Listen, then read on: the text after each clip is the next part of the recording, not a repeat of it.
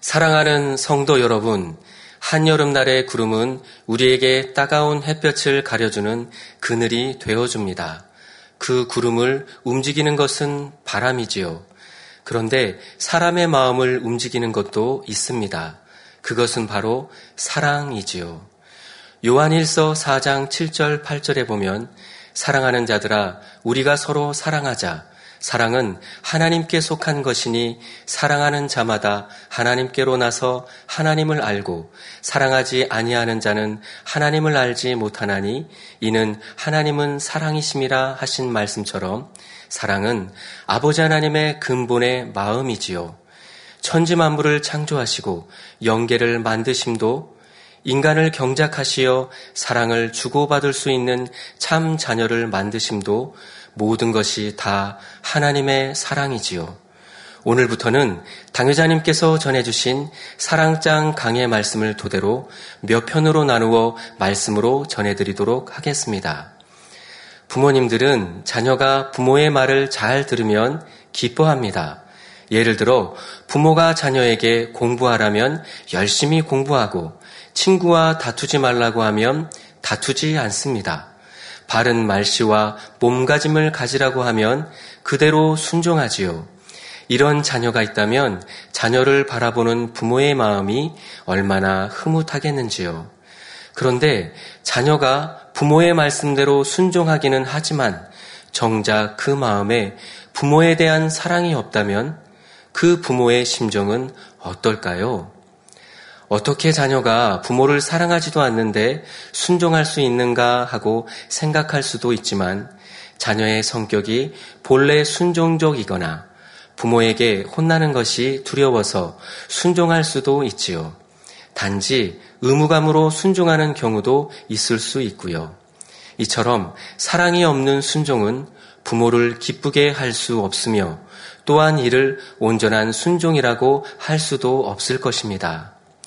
아버지 하나님과 자녀인 우리의 관계도 마찬가지입니다. 아버지 하나님께서 인간을 경작하시는 목적은 바로 사랑을 주고받을 수 있는 참 자녀를 얻으시기 위함이지요. 그렇기 때문에 우리가 신앙생활을 하는 궁극적인 목적도 결국 마음 안에 참된 사랑을 이루는 것입니다. 그런데 우리가 하나님과 진정한 사랑을 나누려면 아버지 하나님께서 원하시는 사랑이 어떤 사랑인지를 잘 알아야 합니다. 사랑장의 말씀은 바로 이 사랑에 대해 밝히 알려주는 말씀이지요. 그리고 마지막 때 성령의 도구로서 많은 영혼들을 구원하기 원하는 분이라면 반드시 무장하고 양식 삼아야 할 말씀입니다. 성령의 도구가 되어 많은 영혼을 구원하기 위해서는 먼저 악이 없는 깨끗한 마음을 이루어야 하지요. 그러면서 마음 안에는 반드시 영혼을 향한 뜨거운 사랑이 있어야 합니다. 사랑장 말씀은 우리의 마음이 얼마나 성결되었으며 영혼에 대한 사랑이 얼마나 임해 있는지를 점검하는 기준이 되는 말씀입니다. 따라서 이 말씀을 무장하여 온전히 행할 수 있는 분이라면 마음 안에 참 사랑이 임했다고 할 수 있지요. 성령의 열매도 이 사랑이 임하는 만큼 맺혀지게 되는 것입니다. 그리고 우리가 앞으로 가야 할 천국도 사랑을 이룬 만큼 더 좋은 처소에 들어갈 수 있지요. 천국은 참 아름답고 행복이 가득한 곳입니다. 왜냐하면 천국은 아버지 하나님의 사랑이 가득한 곳이기 때문입니다. 아버지 하나님께서 천국을 만드신 이유는 사랑하는 자녀들을 위함이지요. 천국의 모든 것도 자녀들을 향한 사랑을 표현하시기 위해 지으신 것입니다. 그러면 이 천국에는 누가 들어갈 수 있나요?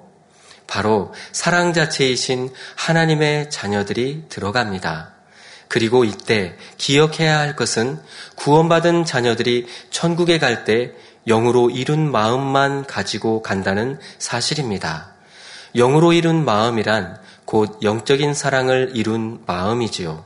그래서 천국은 마음의 참 사랑을 이룬 정도에 따라 각각 다른 초소로 들어가게 되므로 각 초소마다 사랑의 크기나 농도도 다릅니다.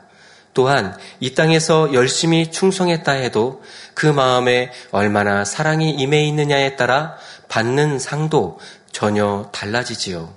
이 시간 사랑에 대해 말씀드릴 때 신앙생활의 종착지인 전국의 본질이 사랑인 것처럼 우리 삶의 궁극적인 목적도 결국 사랑이며 사랑이 첫째임을 깨달아 우리의 마음을 사랑으로 가득 채우시기 바랍니다. 사랑하는 성도 여러분, 사랑장의 말씀을 자세히 살펴보기에 앞서 사랑장의 전체적인 내용과 사랑장이 기록된 배경에 대해 살펴보도록 하겠습니다. 고린도전서 13장을 사랑장이라 부르는 것은 한 장 전체의 주제가 사랑이기 때문입니다. 여러분은 과연 사랑이 무엇이라고 생각하십니까? 사람들은 저마다 자기 생각에 따라 사랑을 정의하지요. 그리고 자신은 사랑하며 살아간다고 생각합니다. 그런데 안타까운 것은 사람들이 사랑하며 살아간다면 행복해야 하는데 오히려 상처받고 아파하는 경우가 많다는 것이죠. 이는 바로 진정한 사랑이 무엇인지 알지 못하거나 자신의 한계 속에서만 사랑하려 하기 때문입니다. 사랑장에는 이처럼 사람 편에서 생각하는 사랑이 아닌 아버지 하나님 편에서 말씀하시는 참된 사랑에 대해 잘 나와 있습니다. 우리가 왜 사랑해야 하는지, 사랑이란 무엇인지에 대해 자세하게 기록되어 있지요.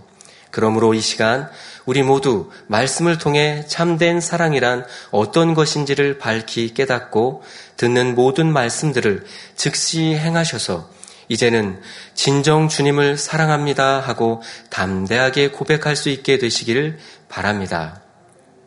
성도 여러분, 먼저 고린도전서 13장의 말씀이 기록된 배경을 살펴보면 사랑이 왜 중요한가를 잘 알 수 있습니다. 바로 앞장인 고린도전서 12장에는 여러 가지 성령의 은사들과 직분에 대해 말씀이 나오는데 고린도 교회에는 여러 가지 성령의 은사들이 나타났지요. 그런데 여러 은사 중 어느 은사가 더 높으냐 하는 등 성도들 사이에 분쟁이 일어났습니다. 고린도전서 12장 7절에 각 사람에게 성령의 나타남을 주심은 유익하게 하려 하심이라 말씀한 것처럼 각종 성령의 은사는 하나님께서 성도들의 신앙에 유익이 되도록 선물로 주신 것입니다. 그런데 이 은사로 인해 오히려 교회에 여러 가지 문제가 일어나는 경우도 볼 수 있지요. 예를 들어 병 고치는 은사나 예언의 은사를 받았다면서 교회의 질서를 어지럽히는 사람들이 있습니다. 마치 세상에서 주수를 행하는 이들처럼 은사를 앞세워 스스로를 높이고 돈을 요구하는 등 자신의 유익을 구해 나가는 것이죠. 사도 바울은 고린도 교회의 이러한 분쟁을 잠재우고자 은사는 여러 가지나 성령은 같다 말하며 은사는 다양하지만 모든 은사는 오직 성령 하나님 한 분으로 말미암아 주어지는 것이므로 은사는 다 귀하고 동등됨을 설명합니다. 사도 바울은 고린도전서 12장 31절에 너희는 더욱 큰 은사를 사모하라. 내가 또한 제일 좋은 길을 너희에게 보이리라 말하고 뒤이어 이 사랑장을 기록했지요. 사랑장을 통해 은사 중 가장 큰 은사는 사랑의 은사임을 말씀하고자 했던 것입니다. 즉, 아버지 하나님께서 교회에 다양한 성령의 은사를 주신 목적은 결국 더 큰, 더욱 큰 은사, 곧 사랑을 온전히 이루게 하기 위함임을 깨우쳐 주고자 한 것이죠. 교회의 성도들에게 아무리 큰 은사나 직분이 주어졌을지라도 사랑이 없고 오히려 다툼과 분쟁이 일어난다면 그 은사는 차라리 없느니만 못한 것입니다. 이처럼 교회와 성도가 신앙생활을 하며 하나님의 나라와 의를 이루는 것의 궁극적인 목적은 사랑이라는 사실입니다. 성도 여러분, 그런데 사랑에는 참 사랑만 있는 것이 아니지요. 겉으로는 그럴듯해 보이나 실제로는 참이 아닌 가짜 사랑도 있다는 사실입니다. 예를 들어 시장에는 명품의 상표를 달고 있고 그 모양이 명품과 똑같아 보이는 모조품들도 많이 있습니다. 그래서 많은 사람들이 모조품을 진짜 명품으로 잘못 알고 구입하는 것입니다. 명품은 대개 오랜 시간이 흘러도 처음의 모양을 그대로 유지하며 그 질도 우수하지만 모조품은 사용한 지 얼마 되지 않아도 쉽게 해지거나 망가지는 경우가 많지요. 마찬가지로 사랑에도 명품과 같은 영의 사랑이 있고 모조품과 같은 육의 사랑이 있다는 것입니다. 영원히 변치 않으며 오직 상대를 위해 자신의 모든 것을 희생하는 사랑이 있는가 하면 반면에 어느 정도 시간이 흐르면 변질되며 조금만 이라도 쉽게 깨어지는 사랑도 있지요. 오늘날은 이웃 간에는 물론 연인 사이나 친구 간에도 참 사랑을 찾아보기가 어렵습니다. 형제 간의 사랑도 부부 간이나 부모와 자식 간의 사랑도 마찬가지죠. 내 생각과 마음에 맞지 않으면 감정이 쌓이고 내가 상대에게 베풀어 줄 수 있는 한계에 다다르거나 나에게 손해가 되고 유익이 되지 않으면 서로 다투고 싸우고 고소하고 결별하며 인륜을 저버리는 등 서로 원수가 되어버리는 경우도 보게 되지요.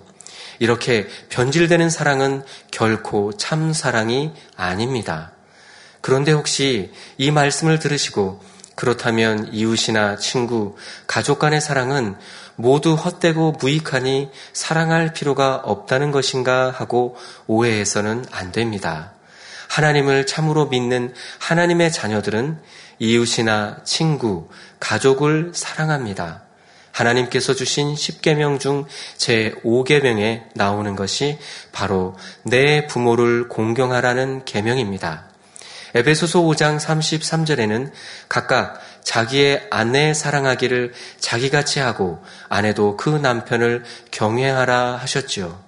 또 마태복음 22장 39절에는 하나님을 사랑하는 것 다음으로 가장 큰 계명이 바로 내 이웃을 내 몸과 같이 사랑하라는 말씀 말씀이십니다. 그러므로 하나님의 자녀는 신앙생활을 한다고 해서 가족 등 주변 사람들에게 소홀한 것이 아니라 누구보다 참된 사랑을 베풀어야 하지요. 이 땅의 삶을 위해 당장 눈앞의 유익만을 주는 것이 아니라 영혼들을 구원으로 이끌므로 영원한 생명을 주는 영적인 사랑을 해야 하는 것입니다. 성도 여러분, 이 세상의 어느 누가 자신을 욕하고 핍박하는 일을 위해 눈물을 흘리며 사랑으로 기도해 줄 수 있겠는지요? 또한 이기적이고 자기중심적인 삶으로 관영한 이 마지막 때에 어느 누가 외롭고 소외된 이웃을 위해 희생하며 때로는 멸시를 받으면서도 마음 중심으로 사랑을 전할 수 있겠습니까? 바로 우리 주님으로부터 참 사랑을 받고 배운 하나님의 자녀들이 할 수 있는 것이죠. 이사야 53장 3절에 보면 그는 멸시를 받아서 사람에게 실어버린 바 되었으며 간고를 많이 겪었으며 질고를 아는 자라 마치 사람들에게 얼굴을 가리우고 보지 않음을 받는 자 같아서 멸시를 당하였고 우리도 그를 귀히 여기지 아니하였도다 했습니다.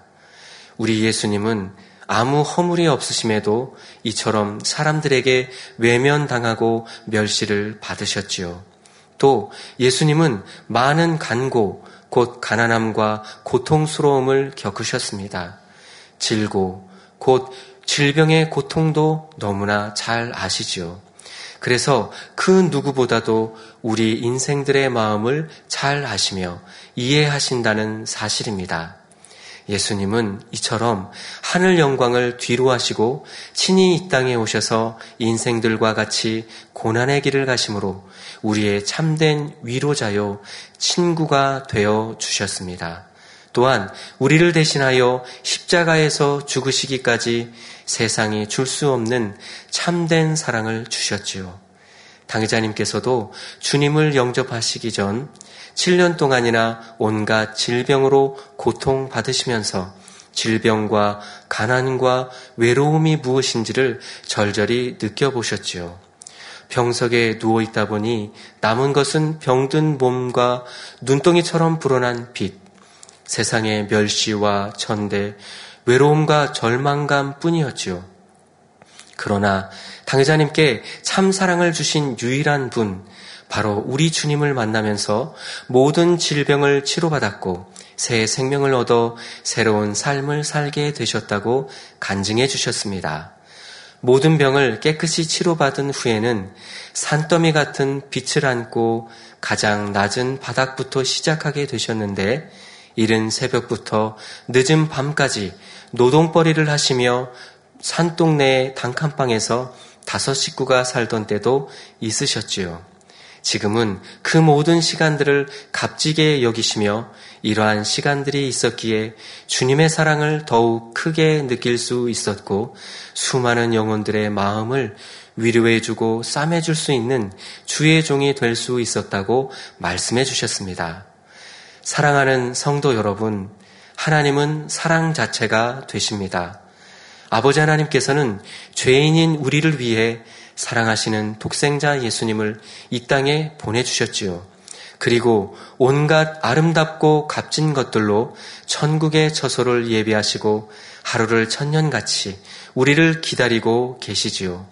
우리가 조금만 마음의 문을 열어도 이런 아버지 하나님의 섬세하고 풍성한 사랑을 느낄 수 있습니다. 푸른 하늘과 바다, 산천 초목은 아버지 하나님께서 우리가 인간 경작을 받는 동안 이 세상에서도 항상 천국을 소망할 수 있도록 진히 아름답게 지어주신 것들이지요. 이러한 하나님의 자녀로 택함받고 사랑받은 우리는 어떤 사랑을 해야 하겠습니까? 자신의 유익에 맞지 않으면 변질되는 썩어질 헛된 사랑이 아닌 영원하고 참된 사랑을 해야 하지요. 그러므로 우리 모두는 사랑의 말씀을 들으면서 먼저는 참된 사랑이 무엇인지를 깨닫고 사랑을 마음에 반드시 이루어야 하겠습니다. 또한 성령의 도구가 되어 이 마지막 때 많은 영혼들을 구원으로 이끄시며 내 이웃을 내 몸과 같이 사랑하는 감동의 삶을 살아가시는 복된 성도님들이 되시기를 바랍니다. 사랑하는 성도 여러분, 고린도전서 13장 1절에 보면 내가 사람의 방언과 천사의 말을 할지라도 사랑이 없으면 소리나는 구리와 울리는 꽹가리가 되고 말씀합니다. 먼저 여기 나오는 사람의 방언이란 성령의 은사 중 하나인 방언을 말하는 것이 아닙니다. 온 인류, 우리 사람들이 하는 말, 전 세계의 모든 언어를 총칭해서 사람의 방언이라고 말하는 것이죠. 성도 여러분, 말의 힘은 참으로 큽니다. 많은 사람들이 사교나 취업 등의 사회 활동을 하기 위해 화술, 곧 말하는 기술을 배우고 익히는 것을 볼 수 있습니다. 말을 잘하는 것이 곧 실력으로 인정되기 때문이지요. 사람은 자신의 감정이나 생각을 말로 표현하고 전달하여 수많은 사람을 설득하기도 하고 많은 사람에게 감동을 주기도 하지요. 또한 인간의 문명이나 지식은 이 언어에 의해 체계화되고 전수됩니다. 이처럼 사람의 말에는 사람을 움직이는 힘이 있고 많은 일을 성취할 수 있는 능력이 들어있지요. 한 예로 방송국의 아나운서가 많은 사람들의 선망의 대상이 되기도 합니다. 아나운서들은 아주 명료하고 유창하게 말을 잘해서 많은 정보와 지식을 전달할 뿐 아니라 감동을 주거나 즐거움을 주기 때문이지요. 그런데 하나님께서는 이처럼 유창한 사람의 말이라도 사랑이 없으면 의미 없이 시끄럽게 울리는 구리나 꽹과리 소리와 다를 바 없다고 말씀하십니다.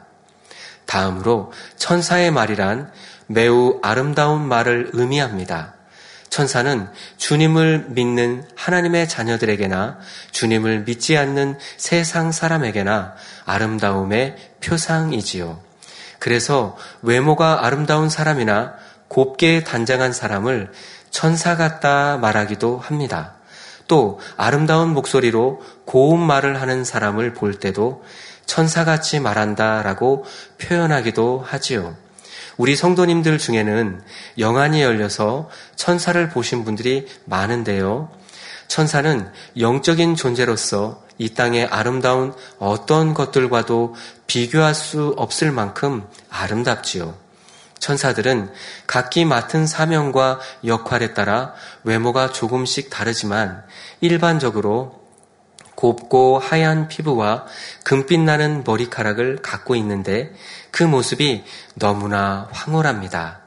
입고 있는 옷도 눈부실 정도로 새하얗고 깨끗하며 잠자리 날개 같은 얇은 옷자락은 반짝반짝 빛나고 천사의 움직임에 따라 하늘 하늘 흔들리지요. 이처럼 아름다운 천사는 그 입의 말도 얼마나 아름답겠습니까? 그 말씨가 너무나 곱고 상냥하며 그 목소리는 맑고 청아합니다. 이 세상에서도 아름답고 빼어나 감동을 주는 목소리나 음악을 천상의 소리라 말하기도 하지요. 그런데 하나님께서는 이처럼 황홀할 만큼 아름다운 천사의 말이라 할지라도 사랑이 없으면 소리나는 구리와 울리는 꽹가리와 같다 말씀하십니다. 소리나는 구리와 울리는 꽹과리 소리는 어떻습니까? 묵직한 구리는 때려도 소리가 잘 나지 않습니다. 그런데 속이 빈 구리를 때리면 소리가 나지요. 아름다운 소리가 나지 않고 둔탁한 소리가 납니다. 그리고 꽹과리는 얇은 놋 등의 금속으로 만든 타악기로 때려서 소리를 내는 악기입니다. 꽹가리를 치면 매우 높고 큰 소리를 낼 뿐 아니라 이 소리가 제법 멀리까지 울려 퍼지지죠. 만약 여러분이 밤에 잠을 자려고 자리에 누웠는데 누군가가 주변에서 이 꽹가리를 두드리고 있다면 잠을 잘 잘 수가 없을 것입니다. 아마 대부분의 경우 그 꽹가리의 요란한 소리에 잠이 다 달아나겠지요. 묵직한 쇠나 구리는 두드려도 요란한 소리를 내지 않습니다. 그런데 본문에 나오는 구리나 꽹가리가 아름답지 않는 소리를 내는 이유는 그 속이 비었거나 가볍기 때문이라는 것입니다. 이는 마치 빈 수레가 요란한 소리를 내고 아직 실한 열매를 맺지 못한 벼일수록 그 고개를 뻣뻣이 드는 것과 같은 이치이지요. 수레는 짐을 가득 실어 나를 때 같이 있고 벼는 실한 알곡을 많이 맺어 고개를 숙일 때 농부의 기쁨이 됩니다. 이는 사람의 경우도 마찬가지입니다. 사람의 마음 안에는 사랑이 가득 채워져서 하나님을 닮은 참 아들, 딸이 될 때라야 인간을 경작하시는 아버지 하나님 앞에 알곡으로서의 가치를 지니게 되지요. 반대로 그 마음에 사랑이 없는 사람은 죽정이와 같습니다. 사람은 영, 혼, 육으로 이루어져 있지요. 죽정이와 같은 사람이란 사람의 주인인 영이 죽어 혼과 육의 지배를 받으며 사는 육의 사람입니다. 원래 첫사람 아담은 생령으로 지음받은 영의 사람이었지만 선악과를 먹는 죄를 범함으로 정령 죽으리라 말씀하신 대로 영이 죽고 말았습니다. 영이 죽음으로써 영이신 하나님과의 교통함이 끊어지고 대신 혼이 주인이 되어 몸과 마음을 지배하게 되었지요. 원수마귀 사단은 죄로 인해 자신에게 속하게 된 인생들에게 이 혼을 통해 비진리를 심어 주었습니다. 그래서 혼의 지배를 받는 육의 사람들은 그저 본능을 위해 살아가는 짐승과 다를 바 없는 삶을 살게 되었죠. 그러니 농부가 불필요한 죽정이를 불에 사르는 것처럼 영이 죽어 혼과 육만 있는 육의 사람도 결국 구원받지 못하고 지옥불에 들어가게 되는 것입니다. 요한일서 4장 7절 8절에 보면 사랑하는 자들아 우리가 서로 사랑하자 사랑은 하나님께 속한 것이니 사랑하는 자마다 하나님께로 나서 하나님을 알고 사랑하지 아니하는 자는 하나님을 알지 못하나니 이는 하나님은 사랑이심이라 말씀하셨습니다. 이처럼 사랑하지 않는 사람은 사랑이신 하나님과 상관이 없으므로 그 사람에게는 중요한 알맹이가 없는 것이지요. 그러므로 이런 사람의 말은 그 말이 아무리 유창하고 아름다워도 사람에게 참 기쁨과 생명을 줄 수도 없고 하나님 앞에 아무런 가치도 없다는 사실입니다. 성도 여러분, 우리는 매일매일 참으로 많은 말들을 하며 살고 있습니다. 그렇다면 여러분은 과연 어떤 말들을 하고 계신가요? 소리나는 구리와 울리는 꽹과리 같은 말을 해서 상대의 마음에 아픔을 주거나 얼굴을 찌푸리게 하는 일은 없으십니까? 성도님들은 주님께나 사람에게나 인정받을 만한 아름다운 말만 하시겠지요. 앞서 말씀드린 대로 사람의 말에는 참으로 큰 힘이 담겨 있습니다. 특히 사랑이 담긴 말은 생명을 살리기까지 하는 놀라운 능력을 갖고 있지요. 인류 역사 속에는 오직 사랑이 담긴 말만을 하며 일생을 사신 분이 계십니다. 그분의 말은 여러 권의 책으로 기록되었고 그 책은 수천 년이 지난 지금까지도 전해지고 있지요. 그분은 바로 우리 주 예수 그리스도이십니다. 그리고 그 책은 성경이지요. 우리 예수님은 이 땅에서 3년이라는 짧은 시간 동안 하나님의 말씀을 전파하셨습니다.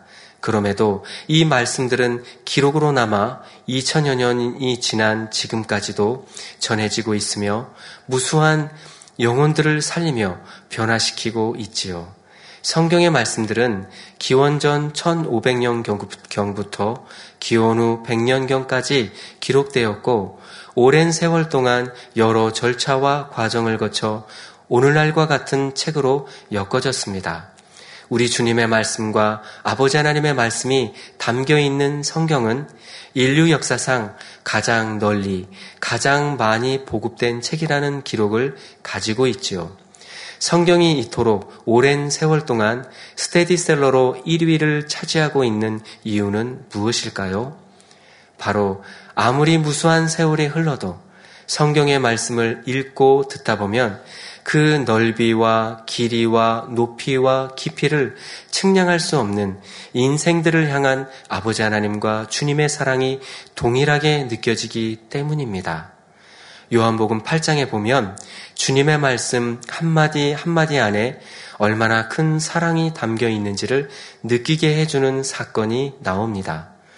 어느 날 아침 예수님께서는 성전에서 백성들을 가르치고 계셨습니다. 그때 몇몇 서기관과 바리새인들이 가늠하다가 잡힌 여자를 끌고 와서 가운데에 세우고 이렇게 말했지요. 선생이여, 이 여자가 가늠하다가 현장에 잡혔나이다. 모세는 율법에 이러한 여자를 돌로 치라 명하였거니와 선생은 어떻게 말하겠나이까? 그러자 예수님께서는 몸을 굽혀 손가락으로 바닥에 무엇인가 쓰셨습니다. 바로 그곳에 있던 사람들 대부분에게 해당되는 공통적인 죄목들을 쓰셨지요. 미움, 혈기, 욕심, 도적질, 간음, 교만 등 일반적인 죄목들을 쓰신 것입니다. 다 쓰신 후에 예수님께서는 너희 중에 죄 없는 자가 먼저 돌로 치라 하고 말씀하셨습니다. 이를 본 사람들은 그 제목이 자신들에게 해당되는 줄 처음에는 깨달지 못했습니다. 그러나 예수님께서 다시 몸을 굽혀 바닥에 쓰실 때 그들의 낯빛이 달라집니다. 이번에는 언제, 어디서, 어떤 죄를 지었는지 개개인의 죄목을 구체적으로 기록하셨기 때문입니다. 자신의 죄가 낱낱이 밝혀지자 사람들은 감히 여인에게 돌을 던질 수가 없었습니다. 결국 구절에 저희가 이 말씀을 듣고 양심의 가책을 받아 어른으로 시작하여 젊은이까지 하나씩 하나씩 나가고 오직 예수와 그 가운데 섰는 여자만 남았더라 한 대로 그 여자를 제외한 모든 사람이 그곳에서 떠나갔지요. 예수님은 가늠하여 잡혀온 그 여자에게 여자여 너를 고소하던 그들이 어디 있느냐 너를 정죄한 자가 없느냐 물으십니다. 이에 여자가 주여 없나이다 하고 대답하자 예수님께서는 여자에게 나도 너를 정죄하지 아니하노니 가서 다시는 죄를 범치 말라 말씀하셨지요. 성도 여러분, 가늠하여 죽임을 당할 수밖에 없던 이 여자를, 여자를 향해 던져진 말 중에 참된 생명을 준 말은 누구의 말이었습니까? 서기관들이나 바리새인들은 모세의 율법, 곧 하나님께서 모세에게 주신 율법을 말하며 그 여인에 대한 예수님의 의중을 묻습니다. 하나님의 율법을 말하고 있으니 이들이 이들의 말이 잘못된 말은 아니지요. 율법이 의의 기준이었던 당시로서는 지극히 바른 말을 하고 있는 것입니다. 이런 율법학자를 비롯한 유대의 지도자들은 랍비, 곧 선생이라 칭함을 받는 이들이었지요. 이들은 백성들에게 하나님의 말씀과 율법, 여러 가지 지혜로운 말씀들을 가르쳤습니다. 당시 서기관이요 바리새인이라면 율법을 지킴에 있어서 아무 흠이 없다시피 했기 때문에 그들이 평소에 가르치는 내용 또한 의롭고 경건한 말씀들이었지요.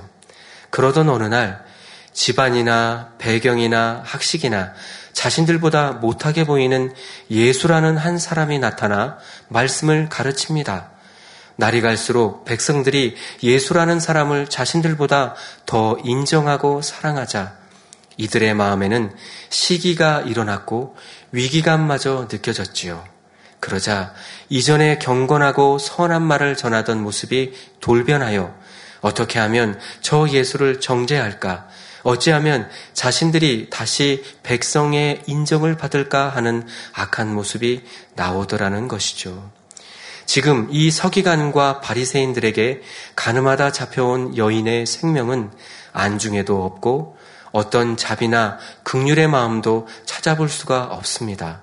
다만 어찌하든 예수님을 고소할 조건을 잡고자 이 여자와 모세의 율법을 이용했던 것입니다. 그러니 아무리 하나님의 율법에 정통하여 하나님의 말씀과 하나님의 의를 주장하고 있다고 해도 그 말은 결코 선한 말일 수 없는 것이죠. 그러나 우리 예수님은 어떠하십니까? 아무리 죄 없이 송사를 받으시고 정죄를 당하셔도 그 마음은 오직 영혼들을 구원하는 데 있었습니다. 그리고 예수님께는 오직 죄로 인해 죽을 수밖에 없는 이 여인을 구원하려는 마음 뿐이었지요. 이 여인을 둘러싼 무리에게 너희 중에 죄 없는 자가 먼저 돌로 치라 말씀하신 것도 결코 영혼들을 정죄하려 하심이 아니었습니다. 우리 예수님께 그럴 마음이 조금이라도 있으셨다면 얼마든지 사람들의 죄목을 일일이 말씀하시며 너희도 이런 죄를 짓지 않았느냐 지적하시고 책망하실 수도 있었지요. 예수님은 그리하지 않으셨습니다. 단지 그 죄들을 조용히 땅에 쓰심으로 그들 스스로가 자신의 죄를 깨달아 돌이킬 수 있도록 하셨던 것입니다. 또한 그렇게 하심으로써 인생들이 율법의 의를 뛰어넘는 하나님의 크신 사랑을 느끼고 깨닫기를 원하셨던 것이죠. 표면적으로만 보면 서기관들과 바리새인들의 말이나 예수님의 말씀이나 짧은 몇 마디 몇 마디 말에 불과하지만 그 말에 담긴 의도나 마음은 너무나도 달랐다는 사실입니다. 한편의 마음은 어찌하든 상대를 해하려고 하는 마음이었고 한편의 마음은 어찌하든 모두를 살리려는 마음이었지요. 그런데 이런 서기관들과 바리새인들의 모습은 성경에만 있는 것이 아니라 영의 마음을 이루는 과정에 있는 우리의 모습 속에서도 발견할 수 있습니다. 신앙 생활을 하다 보면 많은 말씀을 듣게 됩니다. 그 말씀들 중에는 선과 악에 대한 말씀, 죄와 의에 대한 말씀들이 많이 있지요. 성도들은 이 말씀을 자신에게 비춰보아 자신을 발견하고 변화되려고 노력합니다. 그런데 어느 정도 신앙의 연륜도 쌓이고 직분을 받게 되면 이 말씀으로 자신의 아랫사람이나 주변에 있는 사람을 힘들게 하는 경우도 있지요. 상대를 바른 길로 인도해 주려는 마음에서 또 자기 편에서는 형제가 잘 되기를 바라는 마음으로 권면이나 지적의 말을 한다고 한 것인데 결과적으로는 이것이 상대를 오히려 아프고 힘들게 하는 것이죠. 비록 어떤 악의를 가지고 그런 것이 아니라 해도 자신의 마음 안에 온전한 사랑이 임해 있지 않는 한 상대에게 이것이 하나님의 뜻이다 하고 말하는 것이 자신의 의와 틀을 상대에게 강요하는 것이 되기도 하고 상대를 찌르는 말이 되기도 한다는 것입니다. 또 처음에는 선한 의도로 상대를 깨우쳐 주려고 했는데 거듭 말해 주어도 상대가 변화되지 않는 것 같으면 처음에 선한 의도는 점점 흐려지고 답답해하는 마음에서 점점 더 강한 표현으로 말하기도 하지요. 권면하는 말에 감정이 실리기도 하고요. 주님의 마음은 상한 갈대를 꺾지 않으시고 꺼져가는 심지라도 살리기를 원하시는 마음입니다. 이런 주님의 마음을 품는다면 어떻게 하면 상대에게 힘이 되는 말을 할까? 어떻게 하면 은혜를 받게 해서 진리로 나오게 할까 하고 기도하며 주님의 지혜를 궁구하게 되지요. 그런데 어떤 사람들은 하나님의 말씀을 이야기하면서 상대를 무조건 설득하려고만 합니다. 상대를 지적하고 깨우쳐줘서 어찌하든 자신이 보기에 거슬리는 부분을 고치게 하려는 것입니다. 그러므로 여러분 모두는 내가 늘 진리의 말만 하고 있는지 아니면 나 자신의 의와 틀 가운데 말하고 있는지 돌아보실 수 있기를 바랍니다. 또한 진리의 말이요 천사 같은 표현을 한다 해도 그 말이 정령 생명을 살리려는 사랑의 마음에서 나오고 있는지를 늘 점검해 보시기를 바랍니다. 끊임없이 이렇게 점검하며 노력해 나가는 분이라면 결국 사랑의 주님과 같이 그 입술의 말에 영혼을 살리는 권세와 능력이 실리게 된다는 사실입니다. 결론입니다. 사랑하는 성도 여러분, 아버지 하나님께서 인간을 경작하시는 목적은 바로 사랑을 주고받을 수 있는 참 자녀를 얻으시기 위함이지요. 그렇기 때문에 우리가 신앙생활을 하는 궁극적인 목적도 결국 마음 안에 참된 사랑을 이루는 것입니다. 아버지 하나님께서 천국을 만드신 이유는 사랑하는 자녀들을 위함이지요. 그래서 천국은 아버지 하나님의 사랑이 가득한 곳입니다. 아버지 하나님께서 교회에 다양한 성령의 은사를 주신 목적도 결국은 더욱 큰 은사, 곧 사랑의 은사를 더욱 사모함으로 그 사랑을 온전히 이루게 하기 위함이지요. 내가 사람의 방언과 천사의 말을 할지라도 사랑이 없으면 아무 소용이 없다 하셨으니 우리 모두 아버지 하나님께서 진정으로 원하시는 참 사랑의 마음을 이루어 기쁨과 위로가 되어 드리기를 기원 드립니다.